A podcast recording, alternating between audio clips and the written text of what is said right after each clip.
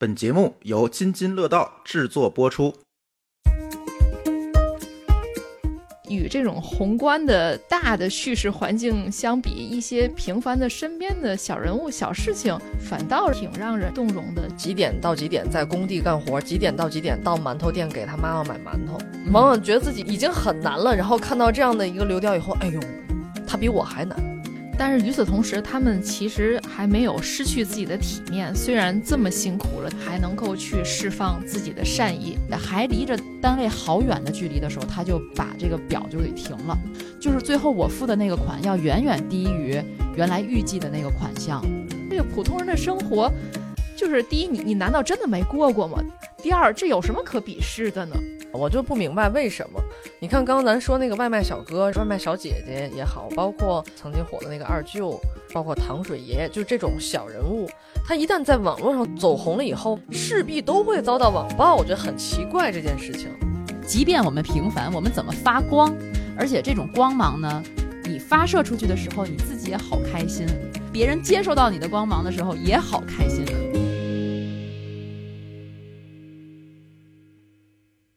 大家好，这里是原汤化原师的新一期节目，我是曾经也想当英雄，但最后发现自己是个小人物的小黑。大家好，我是希望引入尘烟，成为透明存在的一姐。哎呀，这得多社恐啊，这一姐。大家好，我是特别容易被平凡小事打动的阿福。一姐说：“这个引入尘，想要引入尘烟是个什么什么状态？就是别让别人发现你是？对，就是聚光灯去照别人好了，不要照我。谁照你了？我给那儿鼓掌就行。哎，你你这个有点特别像我最近看明星八卦，说鹿晗，你知道吗？鹿晗当年算是顶流嘛，他即便他是在顶流的时候，他都特别希望自己能够比自己的那个当时那个状态要。”卑微一点，他可能才有安全感哦。就是就他人家才是真正不想让聚光灯打着你这，这是主要是有社交压力，不想成为这个关注的一个焦点。嗯，你想多了。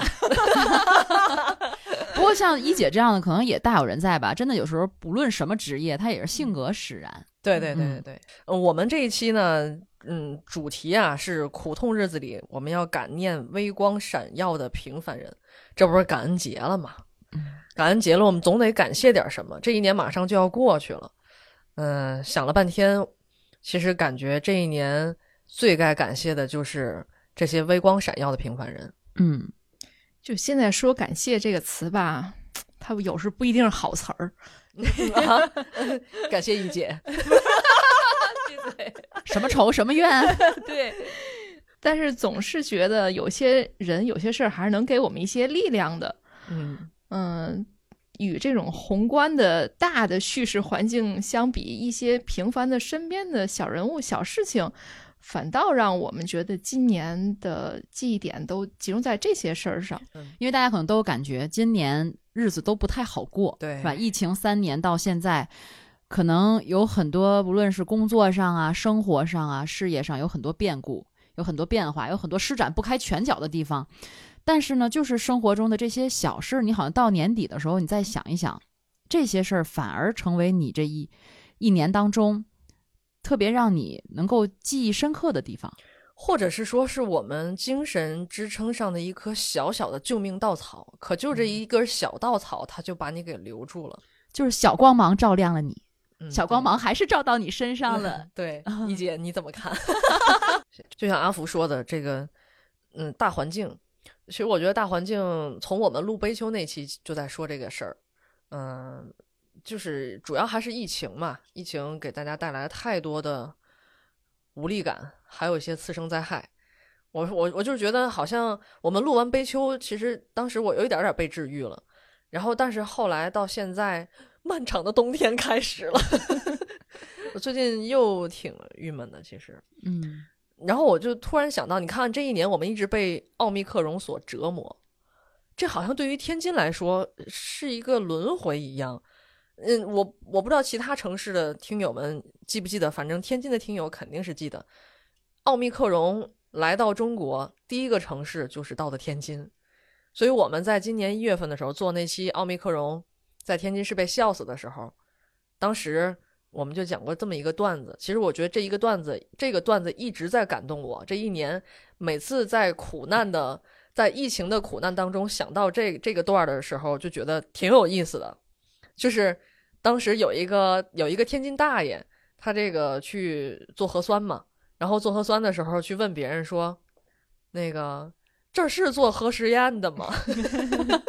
对，那是刚开始有大规模的集体的做这个核酸，吧？对对核酸筛查，嗯，大爷也可能第一次排队去，不太清楚情况。对，你知道那个时候那个那个小段子，就是后来有人被录上了视频嘛，我妈来回来去的看，每次看都笑的不行不行不行的。你现在想一想，还是觉得，就是我我就觉得这个大筛其实挺压抑的，然后就你就是处于这种，嗯、这种压抑的气氛里，然后突然间有一个特别好玩的一个大爷这样逗了你一下。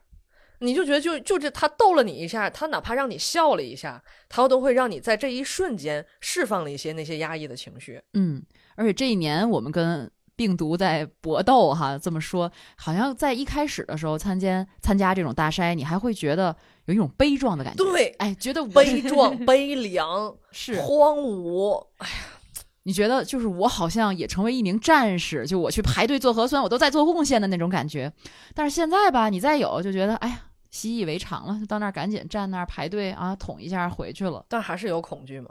就嗯就哎，别封到我，别封到我。你就是带着这种恐惧，它会给你带来焦焦虑感。对，但是这种悲壮感已经没有了。但是在你焦虑的时候，然后突然想到这个做核实验的大爷，你就觉得哎，从年年年初乐到年尾的核实验，其实他那 点小幽默，真的还是有微光闪耀的一种感觉在。这还挺有天津人特色的，是吧？对，就这种普通人的苦中作乐精神、乐观的精神，其实还是挺打动人的。可能这个在这个主流的舆论上，他不会去用这种方式去鼓励你，他可能嗯会说一些，哎，咱们分一下形势，然后给大家鼓鼓劲儿。对，但是真是接地气儿的这种能哄你开心一下、乐一下的，可能也就是这种非常普通、接地气儿的小人物才能做到的一些。哎，对你说到这，我想起来之前不仅有这大爷，好像天津验核酸的时候还有一姑娘，嗯，不就是验核酸要把口罩摘下来给他捅一下吗？嗯他捅的那一下，他发出了内心的嗷一嗓子，嗯，然后当时在场的人都笑喷了。嗯，反正那个也是你会重复的看很多遍，当时乐的不行。可能这就是在我们这种无法选择的要参与疫情防控工作当中一种小调剂。嗯，对，还有嗯，之前我们在节目里放过一段小音频，是天津羽毛球馆为了那个在疫情防控的时候让大家做到什么什么什么码啊什么的，然后录了一段小音频。什么码呀？他是扫让大家码扫码，对。对，然后然后是那种懒了吧唧、慵懒的那种天津话，你你给学一下，你天津话味儿最浓，你给还原一下。形象。都给我扫码，不扫不行。扫码，嗯，那个不扫什么你扣球扣不上，什么借球借不上，一系列。然后最逗是前两天我去一个市场、菜市场还是哪儿去买东西，发现他把这段音频就是他又。重复的利用了一下，也改在他那儿对进行广播，就同一段音频也在广播。我一听那我就扑哧乐了，你知道，就是太好玩了，就觉得。哦，放到菜市场门口了，这回对对对，扫码都给我扫码，不扫你买不了菜。炒的菜也不香。对，说到这疫情，其实前两天还有一个也是刷屏的一个事儿，是一个外卖小哥，他嗯是嗯一个阳性的密接者，然后他当时最让人这个印象深刻的就是他那天是总共接了六十五单，然后期间只花了十分钟吃饭。当时这个网友就是说，他这都不叫勤劳外卖员，他是最辛苦的外卖员。对，他是早上，我记得报道说的是早上六点多钟出门，然后晚上临近十一点回家，嗯，干了一天。对，但是因为他轨迹太多了，所以他可能不知不觉中，就是在不经意间会有很多人成为当时的所谓的次密接嘛。现在没有嗯这个词了，但是他自己还会觉得有些歉意的。不过还好，这个网友也比较善意，就说这也不是他故意为之的，还是嗯对这件事儿比较宽容的。但我当时就觉得这个。现在如今的这个外卖小哥真的是一个特别大的这种普通人的特别辛苦劳动的一个代表的群体。对，嗯，之前采访的时候也会认识一些外卖小哥，我就觉得他们就是，嗯，你说他们可能多高学历也没有，多多长远见识也没有，但是他们真的就像勤劳小蜜蜂一样，就是埋头苦干，每天多少多少单一单单送一单送。当然了，他们这个有的时候这个也确实可能接触到一些危险的所谓阳性哦什么的，但是他们就真的是为了养家糊口，他顾不上这么多，而且现在他们的收入也还算可以的，所以还挺知足的。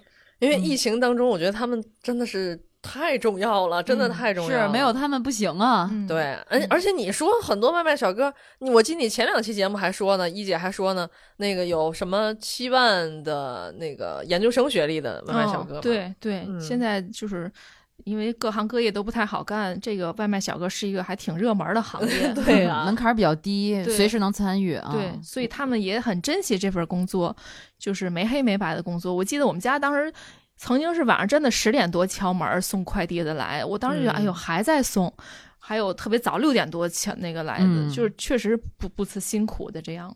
对你说的这个外卖小哥的，当时他的轨迹引起大家的关注，我就想起来之前好像是有一轮北京的疫情吧，嗯有一个也是一个做装修的，好像是那个标题叫“流调中最辛苦的中国人”，嗯类似这么一个标题。就是可能我们现在在看流调，不止有的时候你去看它的场所，它的轨迹到底在哪儿，有时候你能从流调当中看到这些人的努力。嗯努力的生活，努力的工作，嗯，这种某种程度上其实也是鼓舞了很多人。其实你说不只是北京，你看嗯天津最近的一些流调，就经常什么，呃，哪天哪天零点到凌晨四点在哪哪哪个工地嗯啊，也有这样的。包括我前一阵儿看兰州的一份流调，是几点到几点在工地干活，几点到几点到馒头店给他妈妈买馒头，给老母亲买馒头，就是好几天的轨迹都是如此单一。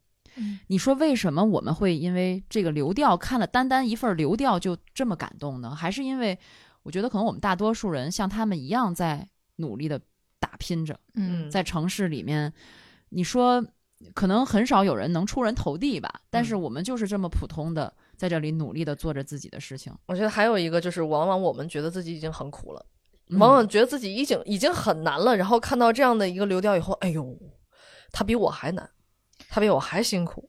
对，但是与此同时，他们其实还没有失去自己的体面。虽然这么辛苦了，但人家真的是这个双手、这个双脚去去一分劳动一分辛苦去工作，甚至于还能够去释放自己的善意。嗯，哎，对，一姐你说这点我特别认同，就想起来我前我就这周吧，我限号那天，我早晨起来是打车去上班的。我当时打车的时候遇到一个司机，嗯、他因为我这个路程其实还挺远的，得有九公里的，相对吧比较远吧，九公里的路程要去上班，而且早晨早高峰的时候其实相当不好走。从我们家出来，几条主干道哪条都堵，一条比一条堵。嗯，当时一般你打车，滴滴司机不都是会按照路线规划给你走吗？对，然后一上来呢，我们俩就简单的寒暄了两声，就聊了两句。这个司机就说：“哎呀，我可知道这条路不好走啊！以前我经常送完孩子，我就走这条路去上班去。”哦，我一听，就是原来可能也是有正常工作的，现在只能开滴滴了。哦嗯然后我没有太多，因为我当时早晨还要处理点工作在手机上，没有太多跟他交流。他就说：“哎，我能不能给你走那条道儿？因为以前我送孩子啊那条道儿就特别好走。”我说：“可以。”我说：“您走吧。”走着走着发现更堵了，为什么呢？因为现在天津在修地铁嘛，嗯它好多路会发生突发的一些，就是比如突然的这几年我可能就把这儿堵了，或者以前四车道变成两车道了，走不动了。但是我还是对这条对这些路很熟悉的。我一说，我说啊，您不是走这儿啊？我说那儿不行，怎么怎么情况？他就特别有歉意的那种，说哎呀，我给您赶紧。你就觉得他啊，就好像因为这件事情就觉得亏欠我了似的。嗯他一直在想方设法找不同的路线，想把我尽快的送到单位，不要耽误我的事儿。嗯而且还离着就是单位好远的距离的时候，他就把这个表就给停了。嗯就不叫表吧，就手机上操作就给停了。就是最后我付的那个款要远远低于原来预计的那个款项，嗯然后我当时就不知道该说什么好了。但是他从始至终就是表达很歉意，觉得哎呀，真是不好意思，给你那个什么没耽误你事儿吧。我我当时真的没法说什么，因为你他是觉得不是怕你投诉啊？不，因为我就觉得从始至终他都在去，其实是为我考虑。嗯他一直表达出来的，无论是走什么样的路线，包括最后他提前去给我结账，我觉得都是他一直在替我考虑。这样的话，我都没法说什么。我说没有啊，我说那个没有，谢谢您啊什么的。但是我觉得那一天通过这个事儿，我就觉得特别的受感动，因为嗯那段时间是我，这段时间也是我，就挺郁闷那段时间。你刚才说郁闷，就是包括家里也发生了一些事情，然后呢，工作又挺忙的，每天赶赶喽喽的，也没有任何娱乐，就天天顶着一脑门官司。我觉得遇到这个司机，会让我觉得这个世界上还有很多很多善意。就那一下就点亮你了，对把你最近这种阴霾不能说一扫而光，但是至少它点亮了一下。对，对，像你刚才说的，他可能真的因为上一份工作，嗯，被辞了或什么原因，他改做这个滴滴司机了。可以说，肯定是也需要这个经济上的一些补充的。是他可能很需要这些钱，而且他们开车其实很辛苦。对，他自己也会说，平台可能会抽成很多，他他也给我讲过。对那最后他落下的钱其实就会更少了。对，我还觉得挺过意不去的，但是我也没法操作，因为这个操作是在他那端来进行的。但是我就觉得这种体面或者这种讲究吧，就是还是挺让人这个动容的。就是以前有句话叫“人穷志短”或“人穷志不短”，其实有的时候这个穷和这个志短不短也不是一一对应的。有些人说实在的，你刚才很动容我，我又想起最近我特别生气的一件事儿，就看网上那个有一段视频，就是说现在娱乐圈的人那一圈人都高贵了嘛，就是几个所谓的流量明星也好，还是这个顶流也好，在哦，我也看到过那个啊，在对对待普通人的时候，包括他们自己都已经不拿自己当普通人了。嗯当这个比如别的人说啊，冰箱里搁什么的时候，他们然然后其中一个女生说搁可以搁碗，然后那些人都惊讶的下巴要掉了，因为可能在他们的想法里，冰箱只是搁面膜，搁他们说的是化妆品，他们说啊，冰箱里为什么会有碗？难道你有剩菜吗？他们这样讽刺他。对啊，我就觉得真的是太太气愤了。就难道你你就不是人了吗？就是就算你这个富多么富有，多么有权势，这个普通人的生活，就是第一，你你难道真的没过过吗？第二，这有什么可鄙视的呢？嗯，对对对，就是还有那个视频里面有一段儿，呃，有一个呃，应该是观众粉丝吧，就说：“嗯哎呀，接触你们，觉得你们还是很亲民的。嗯然后其中有一个明星就说：“我们就是民啊，嗯，嗯，这不是很正常的吗？”对啊然后其他的那些明星就嗤之以鼻，觉得什么呀，你这脑子有病啊什么的。对。然后还有一段是有一个新的一个小明星，然后吃鱼子酱的时候，他不会吃，就是那很贵的那种鱼子酱，然后他一口吞下去，然后周围人都惊呆了啊！你居然这么吃，然后就从那儿嘲笑，真的是嘲笑。哎呦，我看完之后就觉得干嘛呢？就是这些人，就是我觉得真的跟那个这个滴滴司机的这种体面太讽刺的这种对比。而且最近不是有好多真人秀的节目嘛，嗯嗯，就是综艺节目、真人秀的综艺节目，其实也会引发很多大家的讨论。嗯，就是因为在这种真人秀上，其实是放大了这种明星好像与普通人生活的这种对比，嗯甚至说放大了。向往的生活，你非得要点出来，那不就是农村生活吗？嗯什么什么那个在农村住一下、吃一下、做个饭什么的，嗯，对于他们来说可能算下基层了。所以就是有一种说法，就是说，之所以大家关注普通人啊、普通事儿什么的，其实最底层的逻辑是人人是平等的，就是没有人比谁高贵或什么，都是吃五谷杂粮，都是这不，个，人家吃鱼子酱，反正我没吃。但是都是要经历生老病死啊，对啊，都是要呼吸空气，对吧？嗯都是不能起自己飞起来的，就是 不能自己飞起来。对吧？局限于自己的生理特征的，所以关注这些人就是在关注我们自己。你看给一姐气的。嗯，我我是想说，为什么我们我们会想到这样一个题目啊？就是，嗯，我觉得好像我们这代人，我们在座的三个人都是八零后嘛。八零后这代人，我感觉我们一直受到的教育都是英雄主义，就是都是英雄主义的感觉。小的时候，这个语文课本也好，包括这个学校啊、老师啊，包括家里，都会给你一些英雄的形象，让你去去去追，或者是去追寻，或者是去学嗯习。对，其实我感觉好像我们这些年没有这么关注过小人物。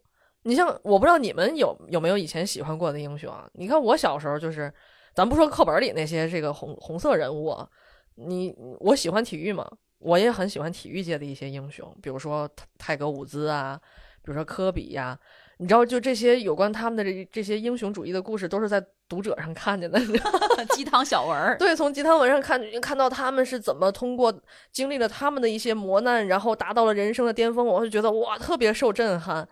我感觉我从小受到的就是这种这样的教育，就就心里就一直住着英雄，心里没有小人物。嗯，你们会吗？我也我也会啊。你你崇拜谁？我我在我小时候最小的时候是想当老师的，当时就觉得老师 好有光环。然后到中学的时候，就是当时读一些东西，我就特别崇拜邓小平。为什么？我觉得他这个几起几落，还这么坚韧，然后最后走向了光辉的领袖的这个经历，特别的你跟我 妈一样，真的，你跟我妈一样。虽然你比我妈小那么多，我妈当时，我妈就是那个高考，她她那会儿高考那个考了三年，然后我后来就问她，我说您怎么忍的，考三回？她说邓小平还三起三落呢。嗯 你看，跟一姐说的一模一样。我们并不孤独。所以还是能够有鼓舞人心的力量的，是对吧？嗯值得普通人学习的。嗯那那你呢？你哎，崇拜？我我好像就是小的时候很崇拜周总理周恩来，因为那个时候好就是我我崇拜他呢，我是觉得他的那种风度和他的为人处事的这种能力。这个后来吧，好像到了青春期的时候追星。我特别喜欢的就是周杰伦，都姓周是吧？哎，你这么说周。总理，周董。周杰伦那个时候，因为我刚开始，可能这也是我我喜欢的这类型的异性，可能也是这样的，就都是。姓周的异性，最后我也没找姓周的，呃，反正就是必须要才华横溢，嗯然后呢还得为人低调。嗯当然，周杰伦现在也不老么低调了，但是他刚出道的那个时候还是很低调的，就是那种属于害羞的，嗯就是那种人格。嗯我还是喜欢这样类型的。嗯，就我觉得咱们这些崇拜的人，确实都是大人物。人中龙凤。对，确实有卓越的卓越之处啊。嗯但是我以前就觉得人生当中有一个英雄，感觉他就像一个灯塔一样，他在照耀着你，然后你往那个灯塔的方向去。然后曾经一度，我这人就很英雄主义，你知道吗？我也想很想成为英雄，很想成为大人物，甚至说我想赚很多的钱，我想有很高的地位。后来发现自己就是一个 对，我觉得这可能也跟时代的发展有关。也许你要早个十五年出生，也许真有可能，因为成为大人物，是吗？对对对，因因为这个大领导，大领导来了。叫黑总，霸道霸道黑总。一说到这儿，马上腰板挺起来了，嗯脖子也梗起来了。你看，活在想象里。但是我好像你这么说，我想起来，我小的时候，我妈一直在说，说我小时候的梦想就是当局长，啊，也不知道为什么要当局长。局里局气的。对，因为中国前几十年的发展一直是这种特别的这个高速向上的这种水平，而且他这个社会风气就是这样，对我就崇尚这些。对也成功鼓励大家嗯去这么做。对，然后包括这个从这个最初可能小时候梦想当科学家、什么医生，嗯慢慢都变成了当大款，对吧？对就是整个社会就是就是形成了这么一种氛围。嗯，但是现在又到了另一个时期，我觉得现在还是有变化。你看，现在我们在在接触一些，我们总在讲，其实包括媒体报道也是平凡英雄嘛，嗯，已经不像以前似的，就是都是呃高大全的、伟光正的，是吧？现在也会有很多就是真实的一个人是什么样的，嗯但是他有很多品质在闪光，我觉得嗯还是有变化的。嗯，嗯，不只是主流媒体了，你看嗯。自媒体也是也是一样，包括那个你像那个外卖小哥，嗯。那个前呃刚才咱说那个流调中最辛苦的外卖小哥，那个是主流媒体嗯。炒下来的，嗯。但实际上自媒体也在寻找这些这个微光闪耀的平凡人。嗯。比如说，啊，好像又是一个送外卖的啊，是一个单亲妈妈是吧？嗯嗯，对我记得当前一阵儿时嗯单亲妈妈，就是她，她其实挺不幸的，她是挺年轻，才二十出头，但是已经她的那个老公在孩子出生不久就不幸去世了。嗯，因为然后她的车婆婆祸好像对，然后她婆嗯婆就是把她赶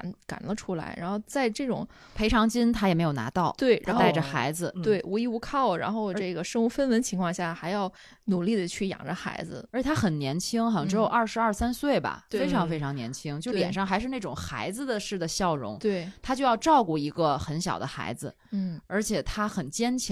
嗯。我觉得他的那种最打动我，就是他的那种乐观吧，就是在这种情况下，他也没有放弃他的这种这种责任心，这种对生活的这种希望，没有说躺平或者说是自甘堕落啊什么的，嗯就是这点特别让我觉得挺值得这个看一看的。嗯，就我说为什么我开始人设就是特别容易被平凡小事打动呢？就我你们也知道，平时我是不看抖音的，嗯，但偶尔呢，我会比如说看某一个视频号别人发的或什么的一视频号的一个短视频，他就会你一播，他不就继续往后播吗？但我也不知道为什么给我播的总是这种小人物感动的事情，就我特别泪点低。我一看这个啊，好感动，然后又抹眼泪。看那个什么讲什么父亲的，然后讲这个老师的，就经常会有这类型的，就让我觉得特别感动。但是都是很小的一些事情。但是你看，像有一些事情出圈了。刚才一姐说到的这个单亲妈妈这个事情，后来她就是在全国其实都挺火的，她也遭受了一些，比如网络上的干预和影响。他当时也在呼吁大家不要再关注我这些事，关注一些或者帮助一些更需要帮助的人。我现在过得很好，我能养活我的孩子，不要干。我觉得他其实也就是在讲了，不要干预我的生活，不希望影响到孩子的成长。其实你发现了吗？咱这歪个楼啊，我就不明白为什么。你看，刚刚咱说那个外卖小哥，然后说到这个卖外卖小姐姐也好，包括今年特别火的、曾经火的那个二舅，啊、还有一些包括糖水爷爷，就这种小人物，他一旦在网络上走走红了以后，为什么就势必都会遭到网暴？我觉得很奇怪这件事情。我觉得有有几方面吧，一方面就是人们特别容易把一个人就理想化，就好像这个二舅也好，这个快递小哥也好，他一旦不幸，他就已经不幸到家了。就但凡有一点点跟他的这个叙事内容有出入内容，人们就蜂拥而上，把这个就死乞白赖的去炒作。另外就是还有这种自媒体的吸引眼球一方面，而且我觉得最主要就是大家现在就不相信了，什么也不信了。就是你嗯说一，我非得找到负一；嗯你说十，我非得找到负十，好像形成一种惯性了，嗯，就让人觉得挺惯性抬。杠是吗？对对对，其实我觉得 其实我觉得这二舅这故事出来之后，别管后来怎么反转，但是我觉得特别有价值的。就我嗯当时就觉得，我们家也有二舅，也有这样的一个二舅。对，我觉得是这个在过去几十年的这个这个这个媒体也好，还是这舆论场也好，是没有人关注这部分人的，就是要不就关注特别优秀的大哥大嫂，对吧？要不就是关注特别可怜的谁谁，就这种在这个很平凡、就特别简单的、特别不入主流内容的这部分人，往往是不被重视的。但其实他们的身上也有他们的闪光点，就像我那个二舅，我们家就是。嗯，也是这个我父母家多子女家庭嘛，然后这个二舅就是从小是农村长大的，他就生来我觉得有一种自卑感，就是在大哥大嫂或者这个弟弟妹妹面前，他总是少言寡语的。但是每当有重要事情发生的时候，他都不会去退缩的。嗯，一定是能出钱出钱，能处理处理，而且他从来也不是说去找你要什么或借什么，就这点特别坚韧这这部分还是它是有这么这么与众不同这种价值的。但之前没有没有人关注这部分群体。然后最有意思的是，我这个二舅他前前几年退休了，退休之后呢，就这么一个老实巴交人，他喜欢上一个爱好，就是滑滚轴鞋。怎么老实巴交的人就不能滑滚轴鞋？你这都是什么？你得 这我表达有误啊，固就是定搭配，你这 就是可能从晚辈来讲会觉得挺意外的，对吧？就这么一个特别潮、特别年轻人喜欢用的，其实他哎玩上，而且还玩挺好的。现在玩滚轴鞋都是大爷，二舅的心里住着一叛逆的少年。对，而且我当然也跟你们交流，哈跟很多人交流，说大家其实家里都有这部分人，对我也有二舅，嗯，就是就是，所以我觉得就是杠归杠，或者反转归反转，但是现在我觉得大家慢慢能注意到这部分人还是挺我好的。明白一姐要表达的意思，就是说她觉得现在，呃，这个舆论场在关注这个越来越多的关注平凡人，嗯这是一件好事，嗯对，嗯不不会不会是一这种二极管思维，对吧？对而且其实有的时候吧，我也觉得哈、如果大家为什么会容易杠，可能有的时候也是我们曾经是不是接受了这种英雄教育，你就希望他是完美的，嗯，但事实上，即使是英雄，他都不是完美的，更别提作为一个普通人。而恰恰但凡发现了不完美的地方，他就要去扎刺儿，是吧？嗯就要去抬杠。但其实我们转过来看，就是恰恰是这种不完美，它有的时候才会使这种人性的光芒显得更完美。嗯，更珍贵。对，嗯，就是这种真实的力量才是最打动人吧。你们刚刚说到看小视频，我我记我觉我是觉得现在这种短视频平台用不同的方式在关注这样的平凡人，我就觉得之前我在朋友圈里分享过一个视频，就是它是一个合集，是一个集锦，它在集不同的人在不同的场景下跳舞和弹琴。给我印象特别深的就是有一又是为什么又是外卖小哥？外卖小哥在街边的一个废弃的钢琴那儿弹琴，然后还有一个办干保洁的大爷，在一个已经关门的商铺门口，他感觉可能没有人看得到他，他在跳 Michael Jackson 的舞蹈。然后还有一个卖水果的一个姐姐戴着套袖，在水果摊儿面前这样跳广场舞。我我也看到这样的集锦，然后就类觉得啊然后他的配乐又是那个《爱乐之城啊，啦啦》，啦，你就觉得你就觉得这个场景特别的浪漫，嗯嗯它带有一种英雄的一丝气味，又带有一种真实的生活的一丝气味，然后的那种小浪漫。然后我就记得当时评论区有一个我特别喜欢的一句话，叫“手里是梦想，身后是生活嗯，它其实就是。呃，通过这些短视频来改变你对这些职业或者这些从业者的刻板印象了，”。嗯，对吧？所以才会吸引你去关注。嗯，你说的那个，我我看的这个也是清洁工阿姨，清洁工阿姨扫下来的红叶，它摆成了一个心形，哦，可浪漫了。是给谁表白呢？她可能只是想表达一下这种心情，嗯，这种心情，包括前一阵儿好像是哪个大学，南京哪个大学掉的梧桐叶，不是说那些扫就是扫叶子的大爷们开始就是把叶子要往边儿上扫嘛，他要把嗯叶子收起来，嗯但是看学生们呢总拍举着手机在那里自拍。要抓住这个秋天的落叶的景色，然后大爷们就开始把这个落叶又从边上扫到中间来，铺满了整个道路。哦，整个学校的这条梧桐大道就都是落叶，特别特别漂亮。当时就说学生们、老师们都觉得啊，大爷们的心中的浪漫真的是太棒了。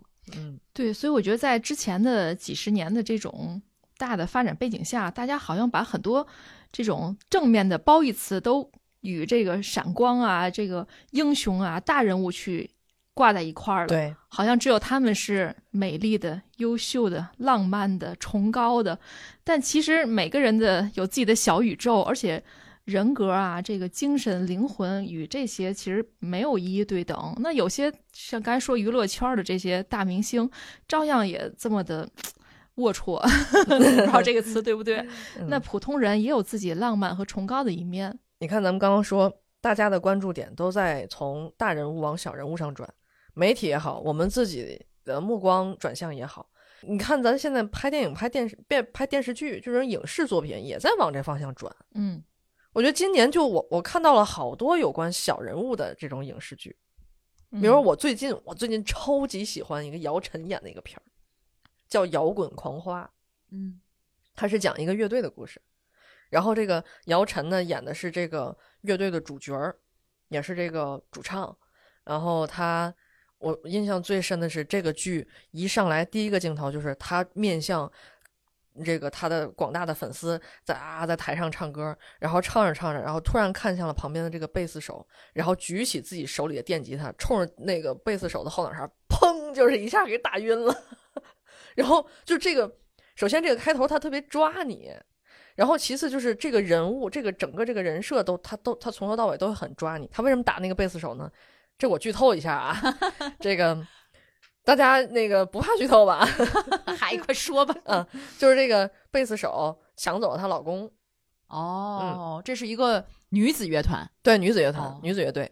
然后呢，她这个老公呢，嗯、当天跟这个姚晨他们俩离婚，然后当天就跟这贝斯手领证，这也太快了。就是玩摇滚的这帮人，这就是很疯狂。他演的很真实，其实。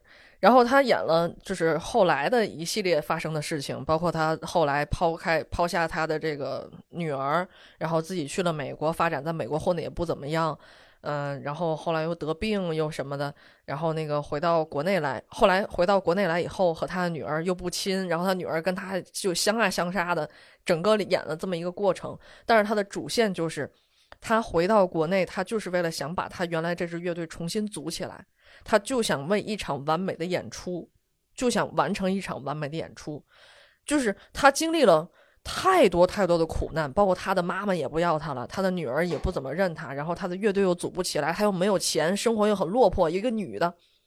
可是他就为了这一份梦想，他一直在坚守，一直在坚持。所以就这个整个片子特别感染我，他讲的就是这样一个这样一个。嗯，曾经可能他很有名，但是后来又很过气的一个老阿姨重拾自己摇滚梦的梦一个故事。嗯，他看得我特别热血，燃了。嗯，我我想起来，前两天也是看一个那个视频，介绍一个日本的连续剧，大概意思呢就是几个摆烂的年轻人，也中年人也有，就是同都是同事，他们在感情中各有各的问题。然后在这个，比如说这个一个其中一一个女孩，她就忍不住去不停的换男友，不停的那什么。然后一个男的，他就始终找不着这个这个这个对象。然后后来又跟同性又发生关系，反正就挺混乱的。几人都觉得自己挺失败的，但是又忍不住继续这样生活。这样的一个开头的情况下，然后一集集演一集演，到最后发现还是那样。嗯，然后我还是摆烂，我就这样了。嗯 我就觉得这个还挺有意思，就是没有说 逆袭变了，我找到幸福了，哦，对吧？我摆烂到底了。对对，后来发现那我就是这样，那那我就接受自己好了。我觉得这还挺有意思。接受命运的安排。对对，这就是这种普通人的这个小治愈。那那有几个能逆袭的，对不？就是其实最后大多数人生就是就是它是真实的，，对，就是真实的嗯继续自己的道路，嗯可能中间有点小波折、小戏剧性的小的这种哎滑段是挺有意思的，但是最后还是归于平凡的生活。嗯嗯。我觉得今年还有一个主旋律电视剧，前两天那个金鸡奖不还、嗯不还颁奖来着？就那人世间嘛，我相信肯定很多人都看了，嗯，对吧？哎呦，一姐那会儿疯狂给我安利，你知道吗？你还不听，最后服了吧？因为你给我安利的时候，是因为我爸妈说特别好看，一般就是就我吧，就是叛逆少女，就是他们一说好看，我就觉得哎，主旋律肯定不是我喜欢的类型。但是后来我一看，还真上瘾。嗯，我当时看就是我跟我爸妈好久没有一起看电视剧了，我觉得嗯上一次部可能还是什么《渴望》啊，类似那个，啊，这太遥远了。因为他们看跟我看确实不一样，像你说。嗯但这部电视剧是剧，个戏说乾隆。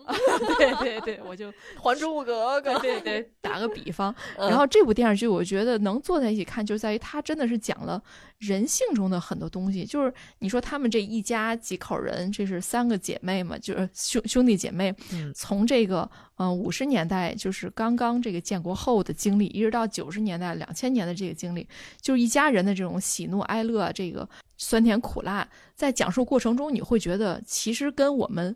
没有特别大的距离，就是它嗯归于人性、归于性格、归于这种选择的时候，比如说你是选择支持你的兄弟，还是坚守你的工作？你是选择在在他已经很落魄的时候，去让割舍你的利益，还是说视而不见？其实我觉得人性都是相通的嘛。而且我就看那个就会觉得，真的是每家人都有每家人的故事。我觉得我们家也可以拍一部《人世间》，就他这个嗯名字就很有这个、这个这个代表性，就是每一家都有每家故事，而且。从这几十年，你也能看出这个社会的大背景。从最初的人与人之间关系，到后来，有的人升官了，有人发财了，有的人一下就是又出国了，又什么的，命运会有更特别大转折，而与此带来的人的人性上的一些性格啊、选择上也会有一些特别特别异化的一些变化。那在这个时候，你作为一直坚守的人，你又该怎么去面对这些？我觉得还是挺值得看的，就尤其他这有这种小说的这种基础在嘛。所以你看整个剧里面，我不知道最打动你的角色是谁。你看有当大官的，有当大学教授的，然后嗯有发财的，但实际上。他他故事主线也是主要是围绕雷佳音嘛，我就相信可能最打动大家的肯定也是雷佳音的这一家。对，他其实最后也没混出个什么来。没错从小他就是最最差的那一个，到最后他也还是最差的那一个，就依然平凡着。依然平凡着。可是他他却有他的幸福，嗯，就是这个片子他展现的是，他也有他的微光，对，他的光芒，也有他他就像一姐说，他人穷志不短。嗯然后他他也有那犯难的时候，他也有坐牢的时候，也有呃面临这个不是他亲生的那个儿子去世的时候。嗯。我觉得雷佳音演的最打动我的就是他蹲在这个老房子里哭的时候，嗯。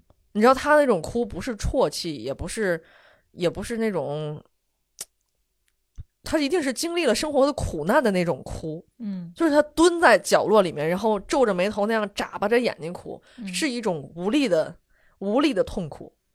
就像像个孩子一样的，真的是。哎，我就觉得特别能够共情，就像有有人说，你没有哭着吃过饭，你是懂不了那种那种难受的。嗯对嗯真实的生活就是这样的。嗯对，里边儿那句话不就说，如果你觉得日子苦，那就熬一熬就过去了。嗯，就其实大多数人都是这样。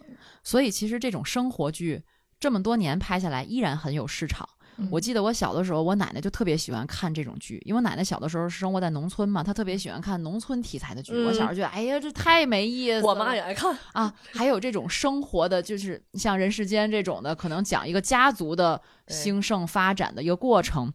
对，以前是什么乡村爱情，哎，反正就是各种类型的吧，就是对他就觉得，哎呀，这太真实了，这就是生活就是这样的。我觉得可能不到一定年龄，你可能体悟不了。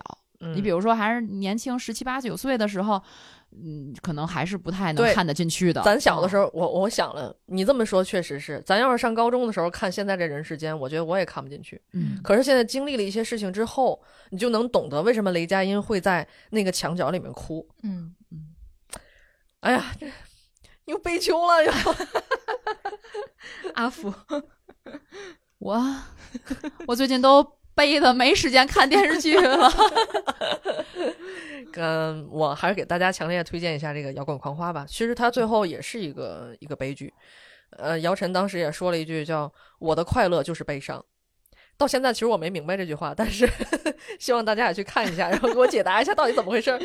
那个我激励你一下吧。就前两天，就是不是北京马拉松比赛吗？啊当时有一个新闻，哎呦，我觉得看完之后 还是挺挺挺受鼓舞的。嗯有一位六八十六岁的大爷，他是最后一名跑了，然后是用时六十六个多小时。嗯但是呢，这不是他第一次跑马拉松，在四年前他也在无锡跑过马拉松，当然那个时候成绩是五个多小时，是比现在要好的。但是他依然没有放弃，他还在跑。我看那个视频的时候，他真的是最后一名，然后等着这个收尾的这个领跑员一块儿，基本上是踏着他的这个后脚跟儿一块儿跑到终点，有所有人为他鼓掌。哎呦，我觉得好感动啊！就是可能如果没有这件事儿，大家不知道有这么一位大爷，或者说是这这一位大爷平时什么，咱们也从来就没未曾关注过。但是他在这么一瞬间，我觉得他会激励很多人的。他成了那个运动赛场上最最具这个聚光灯下的那个人。对，嗯一嗯，不小心，你是想让这个八十多岁的大爷来激励我，然后让我去跑马拉松是吧？你不悲秋吗这？就是奥林匹克精神啊！，他告诉你别背了。人家跑过二十场马拉松呢，我天，我连半场我都跑不下来。嗯，就是一位特别普通的八十六岁的老人，他都能做出很多照亮我们的事情、感动我们的事情。那我们是不是有时候也在想，自己是不是也能做一点事情，一点特别小的好事儿，能够照亮别人，而且照亮别人的时候，内心会获得极大的愉悦。我就想起我最近的一件事儿哈，因为我是一个急脾气，有时候尤其是上下班的路上、接送孩子的路上，我会非常着急，我是非常典型的一个路怒族。嗯，比如说上回开车我可得离你远点儿，比如说路上谁走的慢了，前面有道儿他不走，是吧？还有谁夹塞儿的，嗯？嗯我都觉得特别烦人。嗯有一次呢，就是前两天我接孩子，晚上正是晚高峰，其实路上天，你像北方的天，到了五点就已经黑了，嗯有时候路上就不太好走了。当时我走到一个路口，那个路口正在修地铁，人很多，而且很拥挤，他那车道也变得很复杂。我们当时就七拐八拐，反正走个小捷径，类似于要右拐的一个车道。我前面那个车，当时嗖一下就过去了，扭过来之后嗖一下就过去了。然后我就看见有几个人就挡在那个车的侧面，就过不去过马路，就横着的行人要过马路。当时应该是一家三口，哎呀，我当时就想应该让他们先走过去吧，我就把刹车踩了一下，因为本身就是刚起步到路口，也不是特别快。没想到的是，这三口走过去的时候，那个女主人冲我点赞，竖起大拇指。然后男主人冲我打招呼，然后他们还在那儿互相交流着，好像就赞赏这样的驾驶员能够让行人赶快过去。其实真的是很小的一件事情，但是我这种那么急躁的上下班路上的人，我一下子就好像整个人就松弛下来了，嗯，我就特别开心，你知道吗？我拐过去之后，我我开在路上，我说儿子，你看。你看见刚才那个人给我点赞了吗？我说你看见刚才那个人给我打招呼了吗？然后我我儿子说你干什么了？我说因为我让了他们呀。然后他说哦，说但是我就觉得特别兴奋的一件事情。你这就相当于小时候回家，妈妈老师今天夸我了，给 我发了朵小红花，是那个感觉吧？但是你你就会觉得，因为为什么我要这么说呢？是因为我平时偶尔也会骑车上马路。嗯，当我作为一个。就是所谓非机动车出行者的时候，嗯，我特别能感受到马路环境对这样的人的不友好，不友好，非常不友好。对，当我直行的时候，有时候那灯真的就是直行，但他左拐的灯他也同时走。嗯，我过马路就过不过去，我过到一半，那边车已经横向车来了，你就觉得特别无助。对，怎么办？那这些车他根本就不让人啊。有时候你就感同身受，你就会做一点儿就让别人方便的小事儿。嗯。其实这些都是应该的，但是真的就会觉得心情很愉悦。哎，对，有的时候骑自行车在马路上，这马路上怎么骑呀？无路可走，你知道吗？路边上停着一排车，他把非机动车道占了，对你只能走到机动车道上。机动车道上还有机动车在后面催你呢，他还觉得你为什么过来了呀？嗯，那你不看看谁把都路给占了，我该怎么走啊？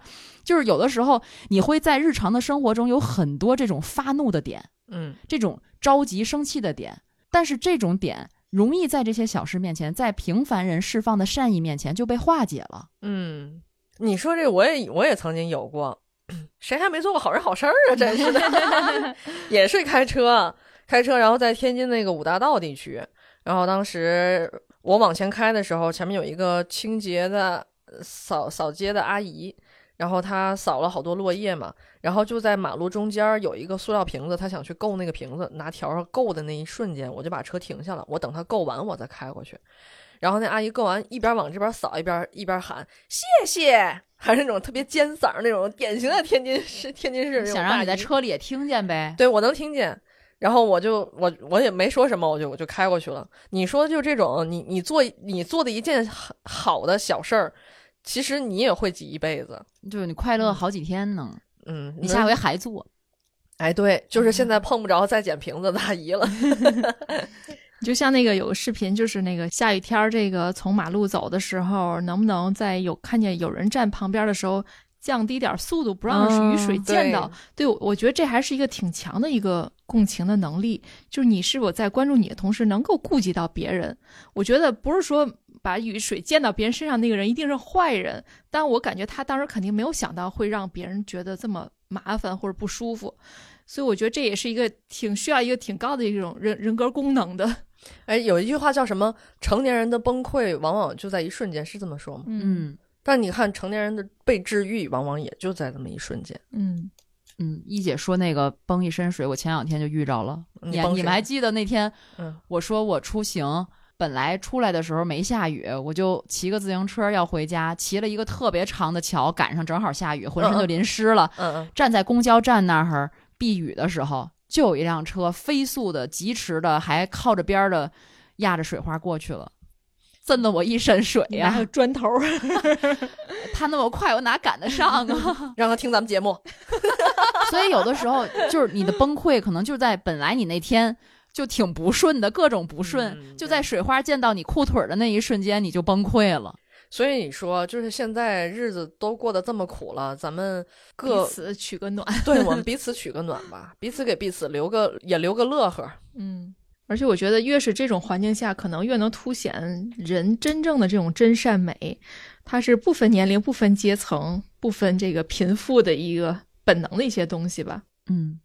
就像小黑说的，小的时候谁还没有个大大的梦想啊，是吧？嗯嗯，这让我想起了，哎，咱们高中的时候应该做过一个阅读理解，而且那篇文章后来好像在多个这种鸡汤的杂志上也登发过。你说他 他吓不吓人？高中的阅读理解他都记得，我天！哎，因为当时真的还挺触动我的。嗯当时那篇阅读理解，我大概忘了是是什么，就特别详细的内容啊。大概提的是，好像这个作者本身他是一位母亲，嗯他当时呢，就所有的家长肯定都是望子成龙嘛，希望孩子都是以后能够成功，取得卓越的成就，或者是能够做出一番大事业，而且一直要求孩子也是你要去竞争，你要去获得这个更好的机会、更好的资源。但是在这个故事里面呢，这个作者他就写他的女儿好像参加一个什么类似于比赛呀、或者什么，他也不主动的去申请，他也不主动的去参加，他跟他妈妈说：“我就想站在下面给他鼓掌。”嗯，当时这个最后这个阅读理解的结尾嘛，大概就是说，呃，我们有时候其实忘记了，我们大部分人最后成长了之后，长大之后可能都会成为普通人。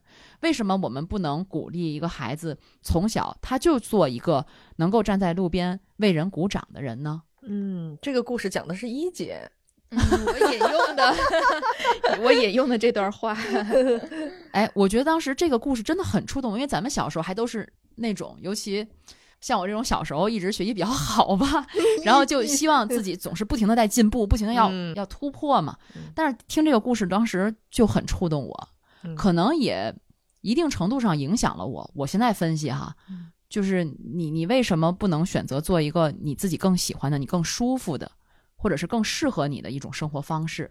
同样都是获得幸福。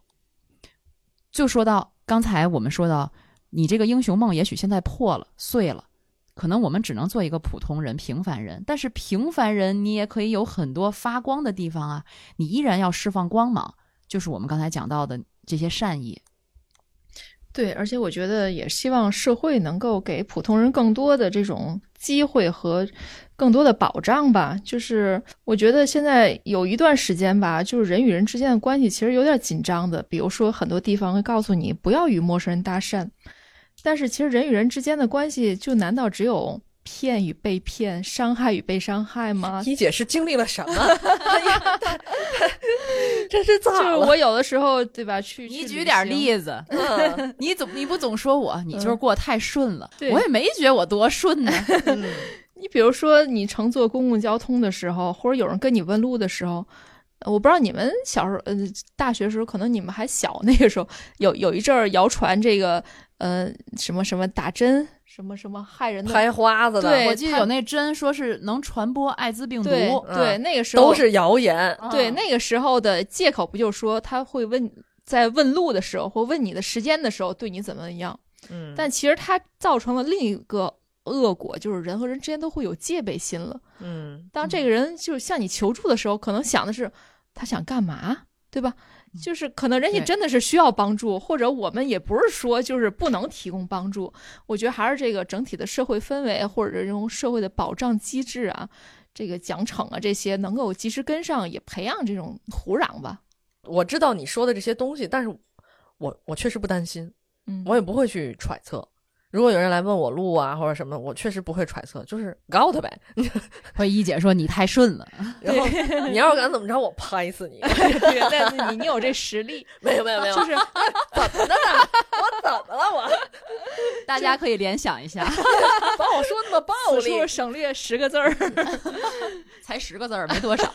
就一拳头，我就嗨，我觉得跟社会环境有关系，就是你会在对一个社会环境有一个初步的或者是一个大概的总体的判断。嗯嗯，你比如说，现在我觉得好多了。有一段时间哈，确实是那个时候，比如说像彭宇案当时的发生，等等这些嗯一些判例，也是给社会造成一定的影响。大家对于要不要当好人，要不要做好事，嗯确实那时候也产生了很多讨论。嗯其实现在随着我觉得自媒体的发达，互联网就是互联网的发展，有很多信息发生的很快，辟谣的也很快。我觉得这也是促进了我觉得一个好的环境摄像头也多了。啊，对，能、嗯能说清楚了，说白了对，嗯嗯嗯，我我我曾经在二零一六年的时候去过一次南非，然后在南非旅行嘛，当时是报报个小团，南非很乱，尤其是约翰内斯堡，很乱很乱。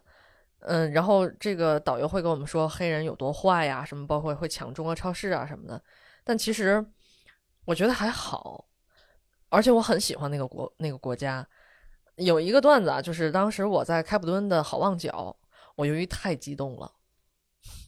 我在好望角崴了个脚，好崴脚，就是在好望角好崴脚了。就是好望角，我从那个崖上下来的时候，它是一个个台阶，然后就是去来自世界各地不同的人都在上上下下什么的，然后我们那又是一个小团儿，我就想尽快赶到下面去买一个买一些那个就是盖好好望角邮戳的一些一些纪念品，着急呀、三步并两步往下跑。这一跑，咣叽，我就摔那儿了。你知道，一下抄起我，就第一下抄起我这个人是个黑人，因为我当时，我当时整个人咣当掉下去了。然后我一抬头，看见我手搭在一个特别特别黑的手上，然后我再一抬头，是一张黑黑的脸，然后上面有一双焦灼的眼睛，他用那种关心的眼神来看着你，你眼神里告诉你，你没事儿吧？嗯，可以吃点溜溜梅。嗨，然后我就记得他那双眼睛，就是他当时那种关切又焦灼的眼睛，说明我当时真的摔得不轻，你知道吗？我都不知道我是怎么摔下去的。然后，嗯、他就把我搀起来了，搀起来以后，然后后面我们那个小团里的中国人就过来，然后就啊怎么啦怎么啦，然后他就走了。然后到当天晚上就在酒店里，我就找酒店要冰嘛，拿冰要给我冷冷敷一下，冰敷一下。送冰的是一个女的黑人。他可能知道，就是外来的游客对黑人是有偏见的，所以他在我门口，他迟迟就不进来。可是那一次我是被我闺蜜放鸽子了，因为她没去成，所以我我自己去的。没有人能照顾我呀，我又下不了地，他又不进来，我说这怎么办？我就一劲儿在屋里喊，我说请进，请进，请进。我喊了很多遍，然后他才他才怯怯的进来，然后把冰给我。我我我其实就导游那么跟我说，黑人可能会对你有恶意，可能会抢你什么东西，但是首先我当时确实也没办法了，其次其实我还是我还是我我不认为所有黑人都会是这样，我还是觉得那、当然了。我还是觉得他们还是对我很善意的。嗯嗯，对我，我当时去德国的时候是在火车上，也是我一个人提的一个特别大的一个行李箱。当时我就觉得，哎，这挺辛苦的，吭吭从那儿搬。然后等下下车的以后呢，它有一个特别长的台阶，因为德国那个车站是一个很古老车站，得一步一步走下去。我当时都有点怵头。就在这个时候，一个德国大叔也挺壮的，得有一米八几样的，他就问需不需要帮助，我可以帮你。嗯然后其实我当时也有点迟疑，但是我确实也没办法，而且那箱子也没啥值钱东西啊。嗯然后他就我我就说谢谢，然后他就真的是从上面一直吭吭吭，只有给我搬到了下面，而且是那种他也很费力搬的，毕竟那箱子很大。然后我我就感谢他，我当时心里就想，真是德国的活雷锋啊！德国大叔，俺东北的，你你你东北哪的？我我我反东北的。然后第二句话，你你能加一下你的微信吗？都是吃酸菜猪肉长大的，是吧？对搭讪的，没人给你搭讪吗？没有，人家特别哦朴实。就纯正给你搬箱子。对对，而且我觉得他都已经累的不行了。嗯，他搬起来一瞬间就，哎呦我去，后悔了，我给他搬这玩意儿干什么？你这带的什么呀？你这是？行李，对，有的时候就是生活中的这些场景下的小事情。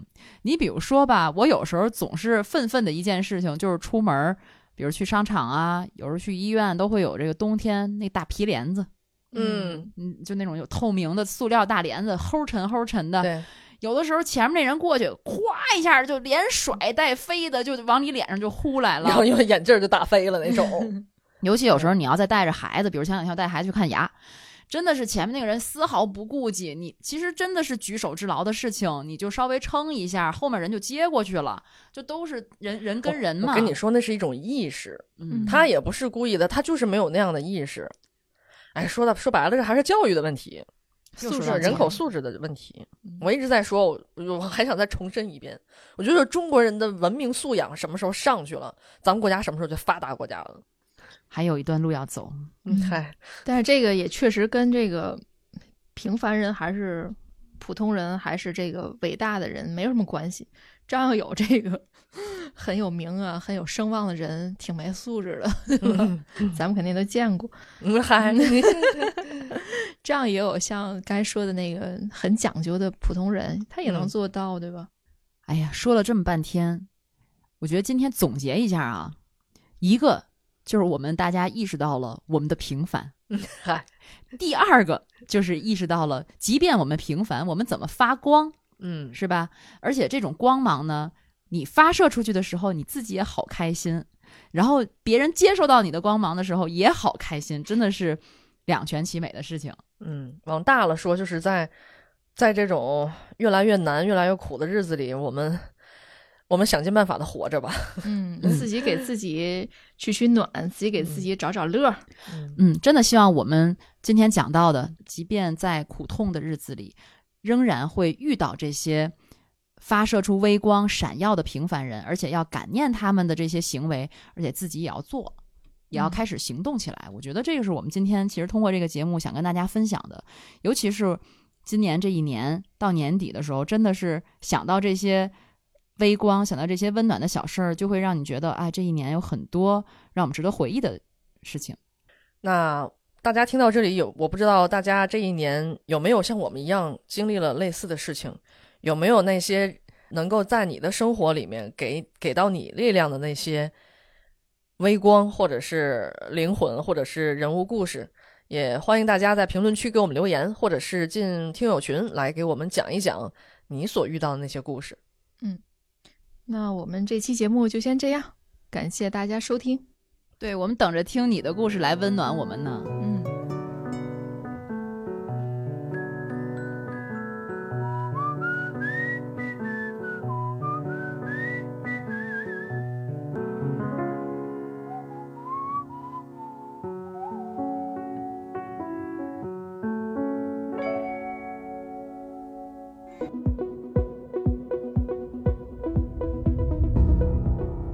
谢您收听本期节目。本期播客节目由津津乐道制作播出。你也可以在我们的官网 d a o 点 f m 找到我们的更多内容作品。如果您喜欢我们的节目，欢迎在微信、微博、朋友圈等社交媒体转发分享。您的分享对我们而言十分重要。如果您希望与我们互动，可以关注我们的微信公众号“津津乐道播客”，天津的津，欢乐的乐，道路的道。在关注后按提示操作即可加入我们的听友社群。